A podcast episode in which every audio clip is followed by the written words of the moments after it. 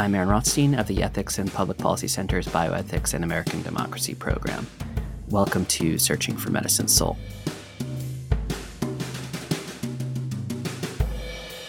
Today's guest is Meghan O'Rourke. She is editor of the Yale Review and author of The Long Goodbye and the poetry collections Sun in Days, Once, and Half Life. She is a recipient of a Guggenheim Fellowship and other awards, and her writing appears in The Atlantic, The New Yorker, and The New York Times. She most recently wrote The Invisible Kingdom Reimagining Chronic Illness. Meghan, thanks for coming on the show. Thanks so much for having me. Of course. You know, you weave um, your own story about chronic illness through the invisible kingdom. Can, can you tell us, just to get us started, what happened to you over the course of your experience? when and how did this all start and, and where are you now? Yeah, sure.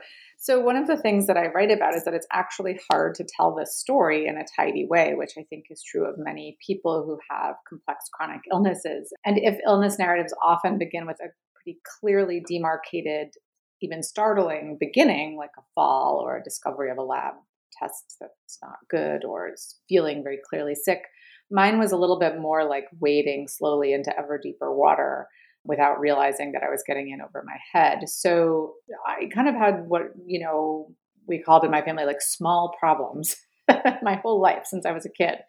But I grew up in this Irish Catholic family in New York. My parents were baby boomers. They were very kind of tough upper lip people, or like just, you know, bone's not broken, you just get on with it.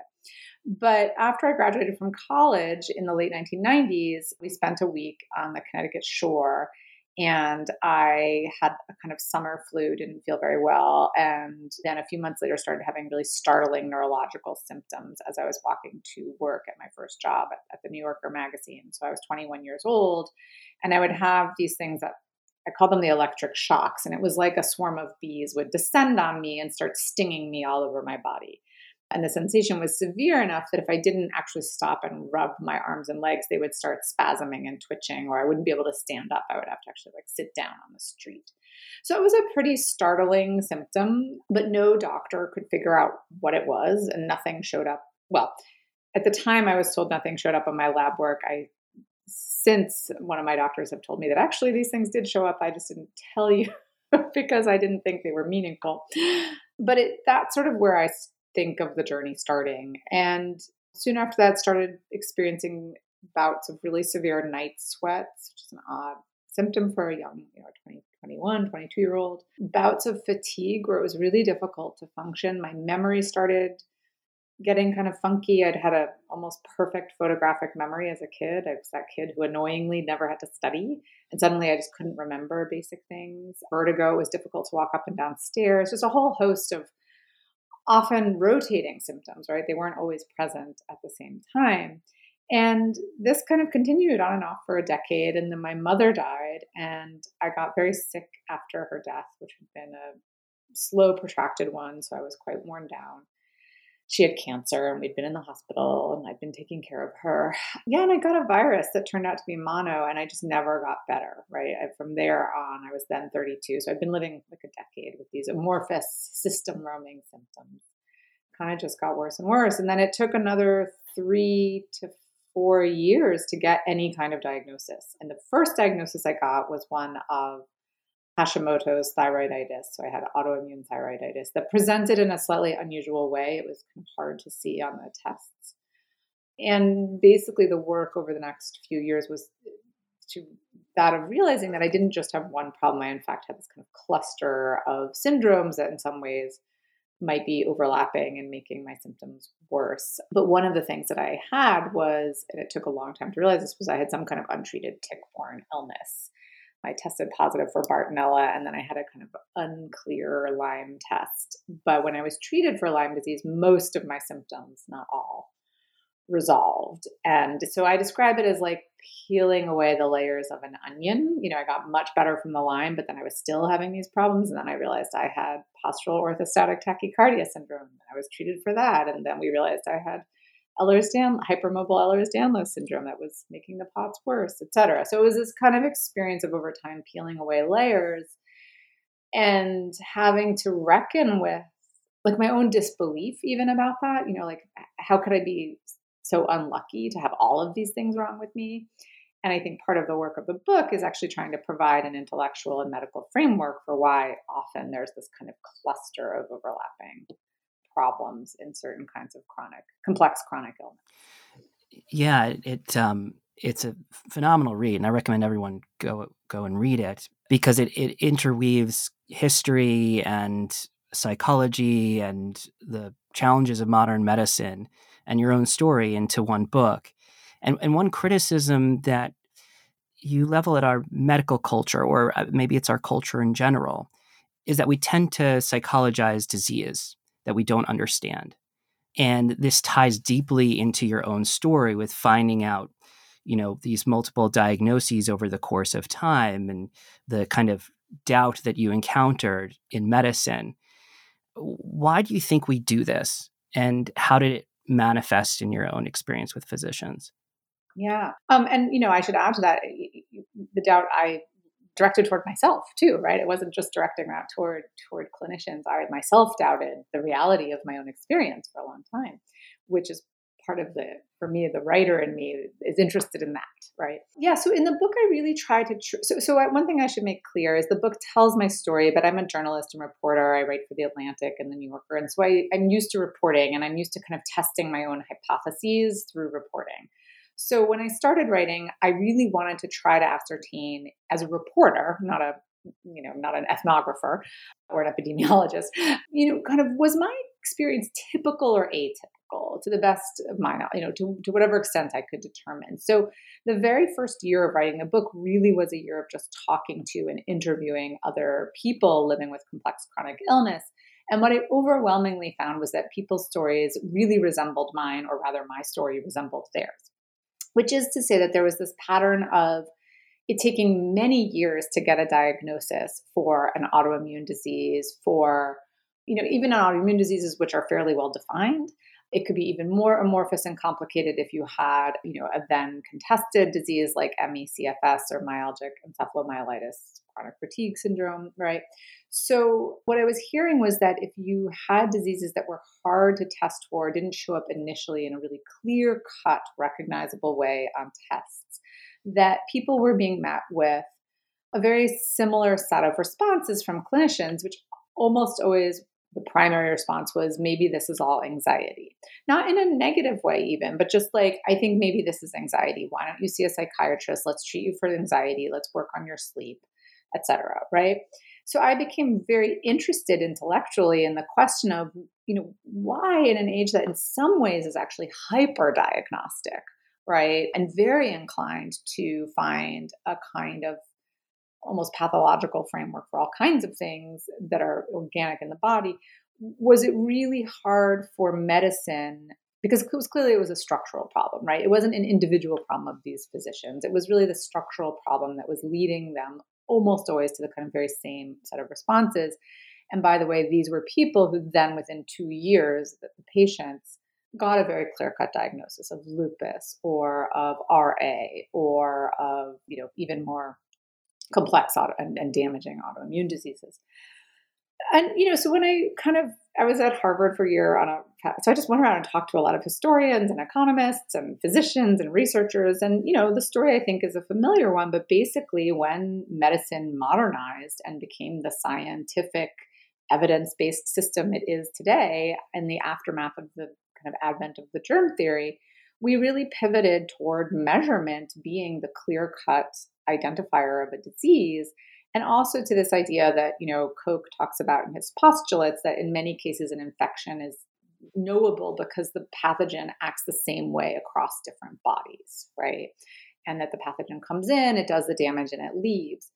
And i think what quickly emerged was therefore the challenge which i think is a real challenge of how does medicine think about conceptualize and actually treat patients whose bodies, in some sense, live at the edge of medical knowledge, right? And secondarily, that I was particularly interested in as I did this reporting, the research that was emerging, and that I think now is much more on view, about the fact that pathogens actually really do seem to behave differently in different people's bodies, which is to say, in some percentage of people, different kinds of pathogens, some more than others, seem to trigger what we can what we're now calling complex infection associated chronic illness.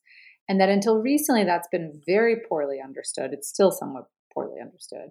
And there's just a lot of science still to be done and that therefore the people who were in that category were being met with a lot of disbelief because as researchers like Noel Rose at Johns Hopkins was telling me and other people were telling me we just don't have great tests to measure for what that that damage is and what that what that disease process is. Yeah, that was a rambly answer, but I hope that was clear. Absolutely.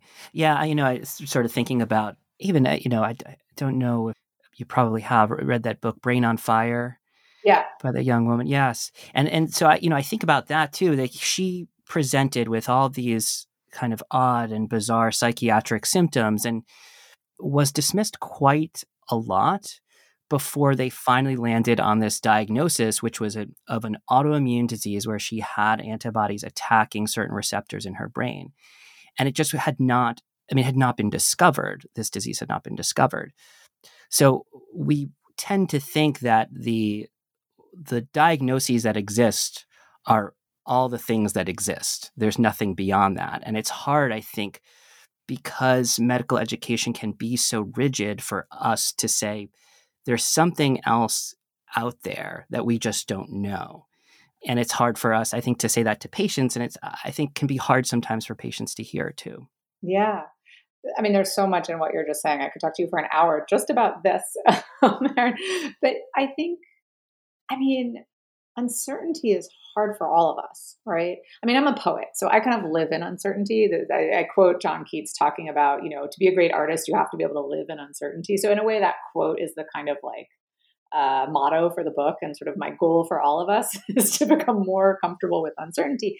But it becomes like a really charged. I mean, in no way am I hoping to dismiss the challenge of that. In fact, what I want to do in the book is, in some ways, point out how challenging that is for medicine because medicine needs evidence, it needs data, it needs to know that what you're doing um, is not harmful, right? That's the hope, right? Do, do no harm. So I think that there's a couple things I'm interested in, which is, you know, A, how do we change medical education to, especially now more than ever with COVID and long COVID, you know, out there, crisis of really unparalleled proportions in some ways. Um, how do we bring uncertainty into medical education, and how do we think about you know the reimagining chronic illness that I'm talking about? Is how do we make space in medicine in terms of time, but also in terms of the kind of pedagogical approach for the part of caring and the part of medical treatment that is not clearly defined and that has to do with the empathetic connection between doctor and patient because I think that one thing that is maybe really hard for physicians to understand is that one reason that patients can be frustrated sometimes with clinicians is in fact because we so do turn to them as authority figures, you know? And I think the loneliness and challenges of being sick with something that doesn't go away and that no one understands are, you know, almost beyond description. Um, and so maybe irrationally, often what one wants as a patient is for the doctor to care as much as you do, or, or to seem to for five minutes, you know. Um, and that's hard. That's a big ask on a busy clinician, right? So, so that's why my my critiques are really focused at the system and saying, you know, I think we do need to create these kind of care centers, much the way we do for cancer care, where we are making room for the complexity and time that managing a patient with complex illness is ongoing really takes. And then I think we need in medical education to have conversations about discomfort and uncertainty and, and really kind of build that into the process. There's a really interesting piece in the New York Times today about this very phenomenon. I don't know if you saw it, but it's about caring for a so-called difficult patient and what that. Yeah, I, I, read that. Yes. Yeah, yeah, I thought it was wonderful, and I was like, yeah, this is you're getting at all of the challenges. Yeah. Yes, and there there's a lot I want to ask about here. I wonder maybe I'll start in reverse order and ask you a bit about the medical bureaucracy part or the systems part, because it, it does pose quite a few challenges to the doctor patient relationship. And you know, people who listen to the podcast have heard me talk about this limited time with patients, obtaining medical information to share with other physicians, and, and this come up, comes up in your memoir, "The Long Goodbye," uh, as well, where you talk about waiting for insurance companies to imp- approve something over the weekend for your ailing mother or waiting for appointments, tests, and procedures for her. And uh, maybe you can talk a little bit how how difficult or challenging it was for you to navigate the system from the outside. Yeah. You mean for my mother or for me or for or for both of us? Or for both maybe, yeah.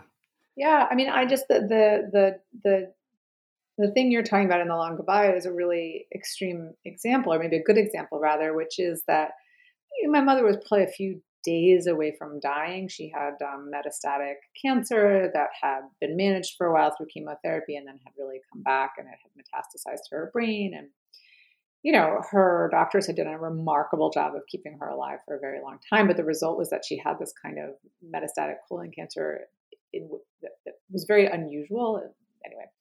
So what happened was we had taken her to the hospital and to understand what was going on because she had a fever, she had an infection, and then it was very clear she was going to die, and she wanted to die at home, and we wanted her to die at home, and we couldn't get her released because they needed to approve a hospital bed, and you know she just spent five extra days. I think it was from Thursday till Monday in the hospital. The the, doc, the hospital wanted to release her. They were like, "We are we share this you know, but there's all these regulations, right? That I think we need to have the right equipment at home. And I just thought, whatever got us to this point, what isn't fixing the problem it was supposed to fix, right? It's not, it's not helping her, her doctors. Yes, we were all worried about her falling, but you know, honestly, in a way, that was the least of the concerns at that point. so I think that, you know, when you are not familiar with the medical system and you don't work in it, you're not trained in it, and you're a patient trying to navigate care and navigate this bureaucracy, it's just incredibly challenging and often quite demoralizing because I think as doctors know more than anyone, the, the family, the patient, the person, you're, you're in a kind of a, a crisis of meaning as well as a crisis of health right? And you're sometimes in mortal crisis. And to be then mired in these regulations and rules and, and, uncertainty about how to how to reach someone to just ask a simple question i think brings a whole level of anguish that i don't think anyone wants you know? And um, i can't remember where i was reading this. I was reading last week that models where the patient or the family member can reach the doctor for to ask a brief question where they feel empowered to, to access information via their trusted provider the, their perception of care and their perception of their own well-being rises tremendously right so having that agency i think in the face of um, and so then the question is how does that work for very busy doctors if you can't get phone calls from patients all day long but th- this was some paper where people were interested in looking at these models where people could actually reach a kind of care team so there's just a lot about the system that I do think we need to rethink. And, you know, it's like very quite Kafka-esque, right? I was struck reading about Obamacare. I was reporting a lot on Obamacare, and I remember reading about, you know, some of the regulations that were put in place to actually try to help the care for chronically ill people were things like the hospital gets kind of punished or fined if the patient comes back really quickly but there was an account of someone where that just meant that the hospital was trying to keep them out of coming back and they really needed the. You're just like, so it was one of those moments where I was like, oh my God, this is, it's such a headache. Like, how do you solve for the problem without some trust in humans? right? Like in individual humans making individual good decisions. Very, very tricky. Yeah. Yeah, it is. And, and, you know, so like I counter this stuff all the time. I mean, we've had a couple of patients who have uh, more or less transitioned to hospice care while on our neurology service. And they sit, they lay there for days because we were waiting for insurance or some bureaucratic approval for them to get released to a, a palliative care or hospice institution or to go home with hospice.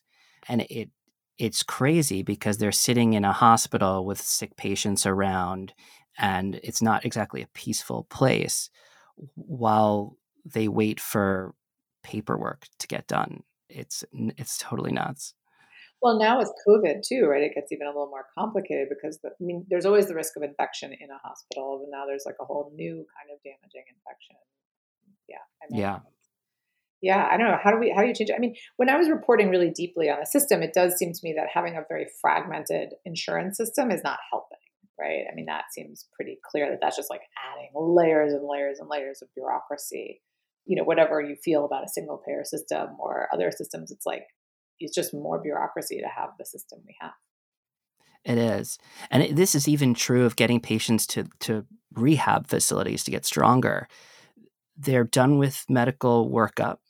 We know what's going on. They need to get stronger. It takes days for insurance companies to approve a rehab stay. And so they sit in the hospital and it, it's horrible. I feel terrible for them. Yeah, that happened to my dad. Yeah, he was rehabbing after having sepsis, and it was like, right, he was there for days and days and days waiting for the insurance, really. Right. It's nuts.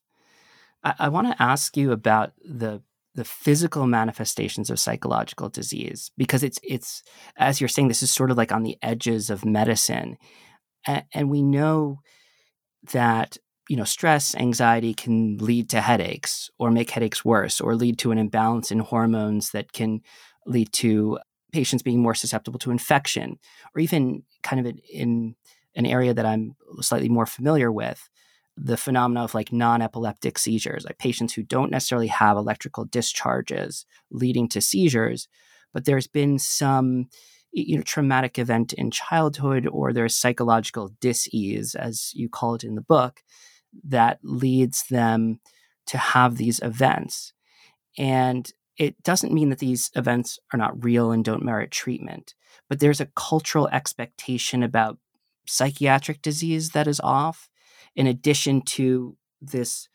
cultural or medical cultural phenomenon about, you know, what we actually know and don't know. And something doesn't need to be organic to be real. How do you think about this? It seems like it's such a difficult thing to to address. Yeah, I mean, I would say that my book is not primarily concerned with or particularly nor do I do tons of research on psychological diseases that manifest as bodily symptoms. Rather, it's really concerned with the reverse, which is to say that I'm, or, or in the possibility of a kind of more holistic understanding of an interrelationship between brain and body, and certainly the immune system and the nervous system. So, what I'm really interested in is that in our culture, we talk a lot about sort of somatoform disorders and this idea that you know we we you know embody psychiatric stress but i'm slightly more interested in or trying to point out that often these kinds of illnesses which sometimes are accompanied by depression or anxiety are misread as being primarily psychological in nature and also, one of the things that I point out is that we talk a lot about the psychosomatic and not as much about the what I would call like the soma psychiatric. So I'll give you a really concrete example of what I mean. I have an atypical presentation of autoimmune thyroiditis in that my TSH, the thyroid stimulating hormone, never rises when my thyroid hormones go low, right? So it should be a seesaw. So medical science today for ease usually doesn't actually measure your thyroid hormones. It measures your TSH as a kind of indicator of where your thyroid hormones are. But I actually have a pituitary problem, so that never, it, TSH is not a good indicator of where my thyroid hormones are. So for years, I was hypothyroid, pretty severely hypothyroid. And no one realized it because no one ever looked at my actual thyroid hormones. And one of the symptoms I had, among others, was anxiety, right? I was like, just, it was around the time my mom died too. So I just thought my mother's death has triggered all this anxiety. Finally, this doctor was like, I want to run full thyroid panel and see what's going on because I was losing my hair. You know, it was just classic presentation of being hypothyroid. Sure enough, I was really hypothyroid. She treats me for my thyroid symptoms. My anxiety goes away. right? So, uh, you know, and I just have normal human existential anxiety, but like I'm not actually someone who suffers from anxiety. I'm someone who had this period of having an untreated thyroid problem, right? That was manifesting with some anxiety. So I bring that up just to say that the, the, it's, you know, we, we have, we're very interested in, it's very fascinating, it's very important even to think about psychiatric disorders. And I think one of the things I'm very careful to stress in the book is that the advances in mental health care and our understanding of mental illness are some of the most important of the last 50 years, without doubt. But I'm not talking about psyche, primarily psychiatric diseases. I'm talking about the phenomenon of people really getting misdiagnosed because they have depression, either from being chronically ill or maybe from inflammation and how it's affecting the brain that's you know goes along with or as an epiphenomenon on or as a you know another symptom of you know an inflammatory disease process in their body driven perhaps by their immune system right so i think there's so much we don't know about this and i just you know it's an area where i just i always kind of laugh when i'm not laugh but i'm always I'm sort of a dark chuckle thinking about it because i'm like this feels like the area of medicine that like in 200 years when they look back this is what's going to seem crude to them i think. Not not because we're not trying but just because it's so hard and there's so much we don't know about that interplay of of brain and body so but what i am really interested in and do try to make the point of is that what is clear is that adverse childhood events, trauma, stress, grief uh, can really affect your immune system. And your immune system is really intimately tied up with your nervous system, right? There's all these interesting studies recently on like the vagus nerve and the immune system. And I think we're seeing that in COVID and long COVID too, which is that something about the inflammatory response to the acute SARS CoV 2 virus is really impacting the vagus nerve in some patients who then have all kinds of dysautonomia after the virus which can look like anxiety, but is really truly like something going wrong with the autonomic nervous system, right? Does that make sense? So I'm I'm really interested in that as a way of thinking about the fact that I think a, a, kind of cultural problem we have is that we think of disease as a highly individual experience and a very autonomous and isolated, isolated and isolating experience. And part of what I'm trying to argue in the book is that there are all these kinds of immune mediated diseases that, in some ways, are a kind of reflection of the state of our social well-being right and the state of our social connections. And, you know we, we know that autoimmune disease is much more likely to occur if you have a certain number of adverse childhood events. That's really interesting. Something's going on there right between the shock of stress and then the, the disease. And so how whether we think of it as it's it's incited by psychiatry or whether it's our lives themselves, our experiences, our affect actually shapes our immune system and vice versa. That's sort of I'm looking for this like holistic way of talking about it, if that makes sense. And I'll just add to that that you know patient, patients with seizures, their presenting symptom can be anxiety, it can be an aura, or it can be a small seizure and it seems like they're having panic attacks rather than actual seizures. So this stuff is like everywhere. Yeah, my brother has epilepsy, and he's talked about like he gets a very I can't even I won't be able to summarize it, but he has this like phrase for the experience before the seizure where he'll know it's going to happen. He's he'll know it's about to happen, and it's this particular kind of affective experience. Yeah. Yeah. Did did physicians say to you like I don't know what's going on? Uh, you know, how did you feel that the interaction with the physicians? I'm sure there was it was so variable from physician to physician, but in general, kind of how did how do you feel that went? Yeah, I mean, I think that I compared to some of the experience I heard about when I was doing my reporting, I had relatively good experiences. That said, my what I primarily experienced was a kind of benign disbelief or that manifested as lack of concern right? Which is to say that i would go in and say i don't know something feels really wrong. This is what's going on and my physicians would run some tests and then nothing would exactly show up. And they would say well are you stressed? Are you anxious? And i would say sure i'm stressed. You know i had a stressful job. And you know and they'd say well maybe you just need to sleep more you know and so it wasn't unkind. It wasn't, um, dis- it didn't intend to be dismissive. But what was interesting was that there was just this kind of fundamental assumption that as a young woman, I might be anxious and hypochondriacal. And so that led to a kind of incuriosity, right? I think the, the, what I could say I experienced was a certain amount of incuriosity. And then when I got sicker, and, and I would, by the way, put some of that on me because I didn't know how, as a young person, to say, you know, something really is wrong. you know, I really saw my doctors as authority figures, and so I was a little shy and I just didn't push back.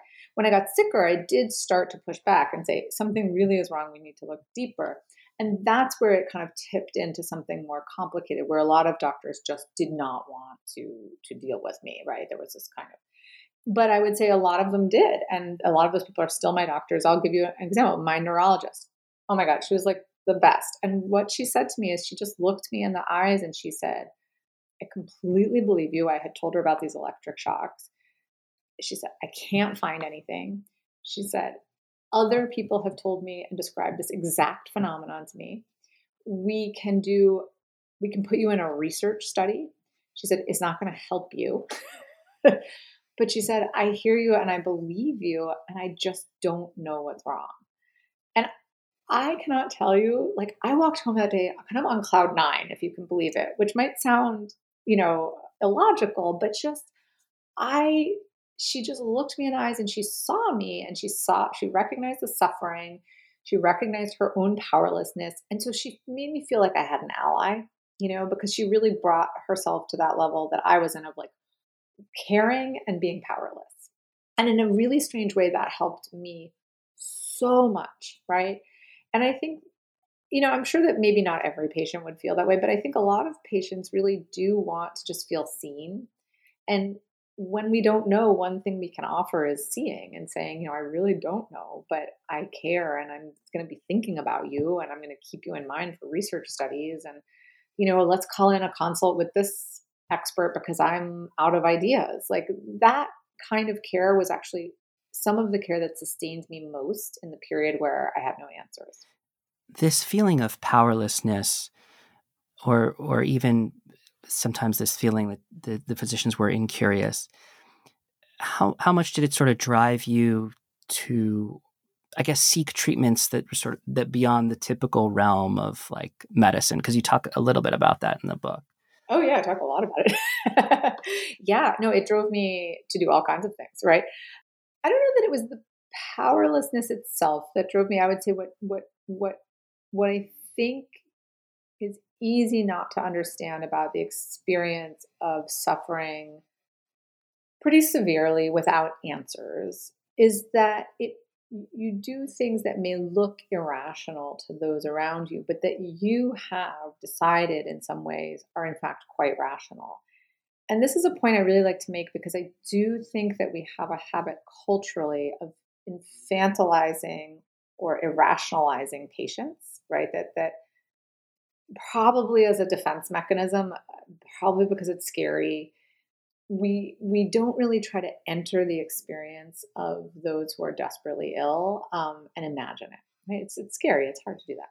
So when they do things that we wouldn't do, we say that's irrational. That's you know risky. But I think what we really have to understand is that a lot of what we do, you know, I I was as interested in anyone as not taking unnecessary risks as possible. But I had just come to this calculation where no one was helping me. I really felt that my life as I had known it was over. I was increasingly losing function. You know, I was a writer, I taught at Princeton, but I was starting to have trouble with like very basic word finding. I would get lost coming home. I would look at a colleague and not know who they were. And so I thought, you know, I may not be able to work in the near future. Um, I couldn't write books anymore. So, you know, in that circumstance, some outside the box uh, you know, IV therapy or, you know, it, it starts to become logical because you're like, cost benefit. Well, I don't have very much to lose at this point, right? So, as I talk about in the book, I sort of try to, I'm a little jokey about it, but I'm also trying to animate this. You know, like I did some of the things that I don't know if you remember Trump's press conference where he's like, we'll just put sunlight in people's veins and the COVID will go away. Like, like I did that. like, when I think about it now, I'm horrified. how could I have done that to myself? Which is to say, like, I'm even today a stranger to the person I was then, right? But that doesn't mean that that person was irrational. right? It just means that that person was was desperate. Um, so part of what I try to talk about is that I think this is yet another reason why science and medical science ought to think deeply and rigorously about what it means to interact with patients at the edge of medical knowledge, because where science is silent, other kinds of story come in. Um, and one of the things I try to suggest is that some of those stories may actually be really positive for the patient. You know, something like acupuncture. You know, whether or not, and I think for me, probably actually was materially helpful. Whether or not it is, it's it's a whole ritual of touch and connection that is like incredibly beneficial when you're suffering. I think for me too, it was materially beneficial to things like my autonomic nervous system, but you don't even need to get to that place to say like this is this ritual of empathetic connection can be really really important that however is really different from something like what i did when i took blood out of my veins and it was infused with ozone and put back in, like that's a higher risk procedure, right? There's risk of infection, there's all kinds of things. So I feel like we need to move toward a more nuanced discussion of what it is that people want when they're really sick and what those risks and benefits are and be a little bit less reflexively like medical science outside medical science and a little bit more thinking about possible risks, possible benefits, and care as a more kind of holistic concept, if that makes sense. Yeah, it does. It does. I want to talk to you a bit about mortality. Yeah. In The Long Goodbye, you write of my many anxieties, the one I was most secretive about was my fear of death. Mm-hmm. And in The Invisible Kingdom, you write, I'd always told myself that before I approached the end of my life, I would delete the writing I didn't want anyone seeing all these symptoms did, eh, that you had, did you feel that there was eh, this impending mortality or a sense of your own mortality? Did, did it change the way you perceived death or talking about death? It's a great question. No one has asked me that question. Yeah, it did. I mean, in the section in the Invisible Kingdom that you just quoted from, one of the things I talk about is that, you know, although it was very clear to me that what was wrong with me was not depression, that it was these organic illnesses that I really did recover mostly from. After living in suffering for so long and getting sicker and sicker, there did come this point where I felt kind of like, is life worth living? You know, so I didn't feel depressed and suicidal in that way, but I felt, you know, just it's hard to describe, but I mean, physical suffering really there just comes a point where you're not sure how much more you can bear, right? And I really felt that I was in a state of physical torture day in and day out. And so I think it changed my sense of death in that it, it gave me a very material, lived sense of how the body breaking down can bring you to a place where you're ready to let go because it's just so hard to, to continue and in a way more than my sense of I mean, so so it gives me that sense that like you know there there really probably will be a time in my life where you're just you know the body just stops working and your mind starts to say okay this is it you know you're not necessarily relishing that but you, you kind of come to that place. But I think what it's almost changed more is kind of like now that I'm you know I would say I'm I'm I'm kind of at 85%. I'm sort of 80 to 85%. I'm sort of the person I used to be with limitations, right? So like I'm actually myself again. I actually can write, I could write this book. I can talk to you. I can experience joy. I can, I have children. So what it's really done is changed my sense of life, right? Which is to say that I think if I used to be not exactly anxious, but a type A person who was like sweated every detail, I'm just much more like, is this, re- perspective, I guess is the word I'm looking for. you know, my husband gets like really worried about little things. I'm like, trust me, this is not worth worrying about. like what's what's worrying about is when you're like, I don't know if I can like walk around the block and I'm not going to be able to, you know, do any of the things that bring me joy. Like I have that perspective. So I don't I am not someone who would say, and I'm really clear about this in the book, I would not say like, I'm so glad I had this experience because it's brought me all this perspective. But I would say, given that I had to have the experience, it did bring something with it that I experience every day, which is just, yeah, gratitude and perspective on what I do have and just like immense actual, you know, like lived gratitude every day for having my mind and my energy, some of my energy. We touched on this a bit earlier this question of being alone or feeling alone. And, and one line that really stands out to me from your work is this I was alone because of the ways that we have allowed ourselves to believe that the self, rather than community, must do all the healing. What do you mean by this? What, maybe not solutions, but how do you see us kind of addressing this or focusing, you know, on the community a little bit more rather than solely on the individual? Yeah. Well, I think there's a variety of ways to answer that question, but as I intimated earlier, one of the know, real preoccupations of the book is the question of what we owe one another. We're all mortal, right? We all live in these flawed, sometimes frail, sometimes strong, sometimes amazing bodies that we do not necessarily have a whole lot of control over. Some some we like to think we have a lot of control over it. And the point I'm making is that we we build all these narratives around personal health, personal choice. Part of what I'm trying to point out is that, you know, you can make all the right personal choices, but you know, if you live in a house that's built on a kind of over a toxic dump and those chemicals in there are what some people call autogenic chemicals and they trigger autoimmune disease like that's not your choice right? That's a social bond that's gone wrong. So on the most basic level i am trying to make this kind of social political point which is that we you know and i think we see this with covid we see this with climate change but like we, we really are affected by one another and the affects of others affect us and that's a sort of call to arms for ethical care right uh, from all of us so I think that part of what the the answer to your question is, you know, especially watching long COVID become a problem affecting millions of people. Now we can argue about the numbers. There's a lot to report out and bear down on, but clearly this is a problem of great scope, of great significance, and one that we don't understand very, very well yet. The question becomes what do we owe them? And I fear sometimes that in our kind of ableist, and I will use that word because I think it's correct here, you know society we, we really want to look away from the chronically ill and one of the points i'm making in the book is that the kinds of stories that i think humans tell but maybe americans tell in particular about illness are stories of overcoming despite all odds or of a kind of spiritualized succumbing to cancer that like ennobles you and ennobles those around you for having witnessed right? And what I'm really trying to show in the book is that actually chronic illness, you know, forces us to look at the messiness, the uncertainty, the lack of control that we all have, but that I really believe that something powerful comes out of that act of witnessing and listening and looking at what is uncomfortable to look at.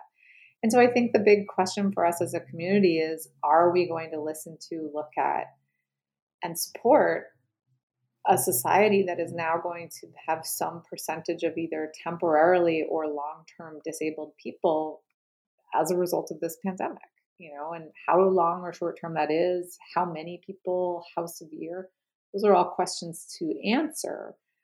But our lack of knowledge around them doesn't mean that we should say, oh, well, maybe this is exaggerated and focus on that. We, we should focus on what's the need you know, and, and what is going on and, and, the need that we should all feel to get answers for those people who are affected by long COVID.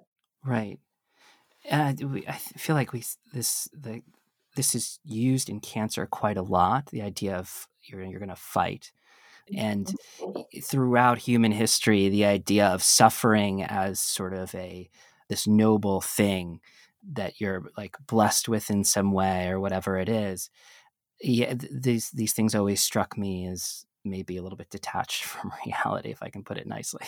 Yeah, you know, it's funny. My mom, who is like a very direct, she's an educator, you know, raised in an Irish Catholic family. Anyway, she so she lived with cancer for two and a half years, and when she was first diagnosed, it was already metastasized. And she just be like, really can't stand it when people tell me I'm so proud of how you're fighting cancer. She's like, I'm not fighting it. It's like I'm trying to have a life with it.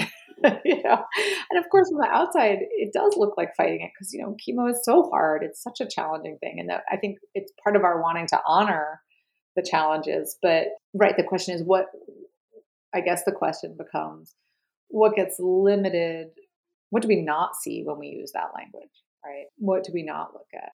And I think part of what we don't look at are the really messy moments of not managing to fight. Right? So, Meghan, last question. We've we've talked about mortality, we've talked about politics a little bit. So now of course I have to ask about God, right? you know, in in the long goodbye you mentioned praying to God on behalf of your mother, despite the fact that your mother was agnostic or atheist. And did this concept of religion ever come up for you while dealing with chronic illness? Did you ever think about religion? There's that, you know, no atheist in the foxhole kind of thing. But I wonder whether religion played a role, the thought of a higher power played a role for you. I would say spirituality definitely played a role for me. I don't know that religion per se played a role for me, but what I can say is that the experience was um, absolutely one that threw me back on questions of meaning, right? And made questions of meaning really not abstract. so when I was talking before about kind of, I really do live now with this kind of lived sense of gratitude and it's a kind of spiritual sense of, you know, the joy and the whole. I guess I ended up feeling like the meaning of life is the capacity to feel joy.